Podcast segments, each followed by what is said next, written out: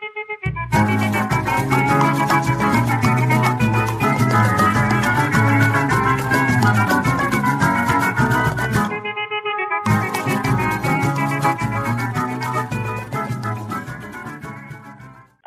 meu nome é Vanessa Caroline Silva Alves. Neste episódio do podcast Segunda Geração Modernista, irei apresentar uma síntese sobre o contexto histórico. Ela foi influenciada por um contexto marcado por conflitos sociais e políticos, como a Revolução de 1930, a Revolução Constitucionalista de 1932, durante a Era Vargas, e a Segunda Guerra Mundial, em 1939. Em 1929, com a quebra da Bolsa de Nova York, o preço do café brasileiro sofreu forte queda no mercado exterior.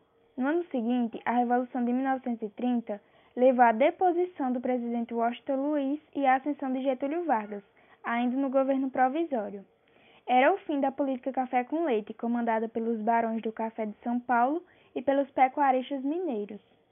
Em 1934, com a promulgação da nova Constituição, Vargas manteve-se no poder definitivamente. A esquerda brasileira não se mostrou satisfeita com a situação.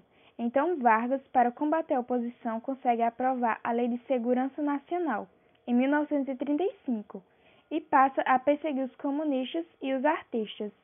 Nesse contexto, aparecem nomes importantes na história do comunismo brasileiro, como Luiz Carlos Prestes e a alemã Olga Benário. Mas Getúlio Vargas, com o golpe de Estado, em 1937, institui o Estado Novo com um regime autoritário de cunho fascista.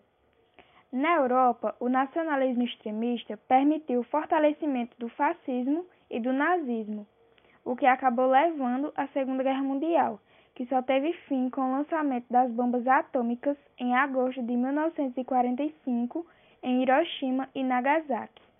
Foi nesse contexto de extremismo, com torturas e assassinatos, além de perseguição e extermínio de judeus, homossexuais e outros grupos, que a segunda geração modernista no Brasil produziu suas obras.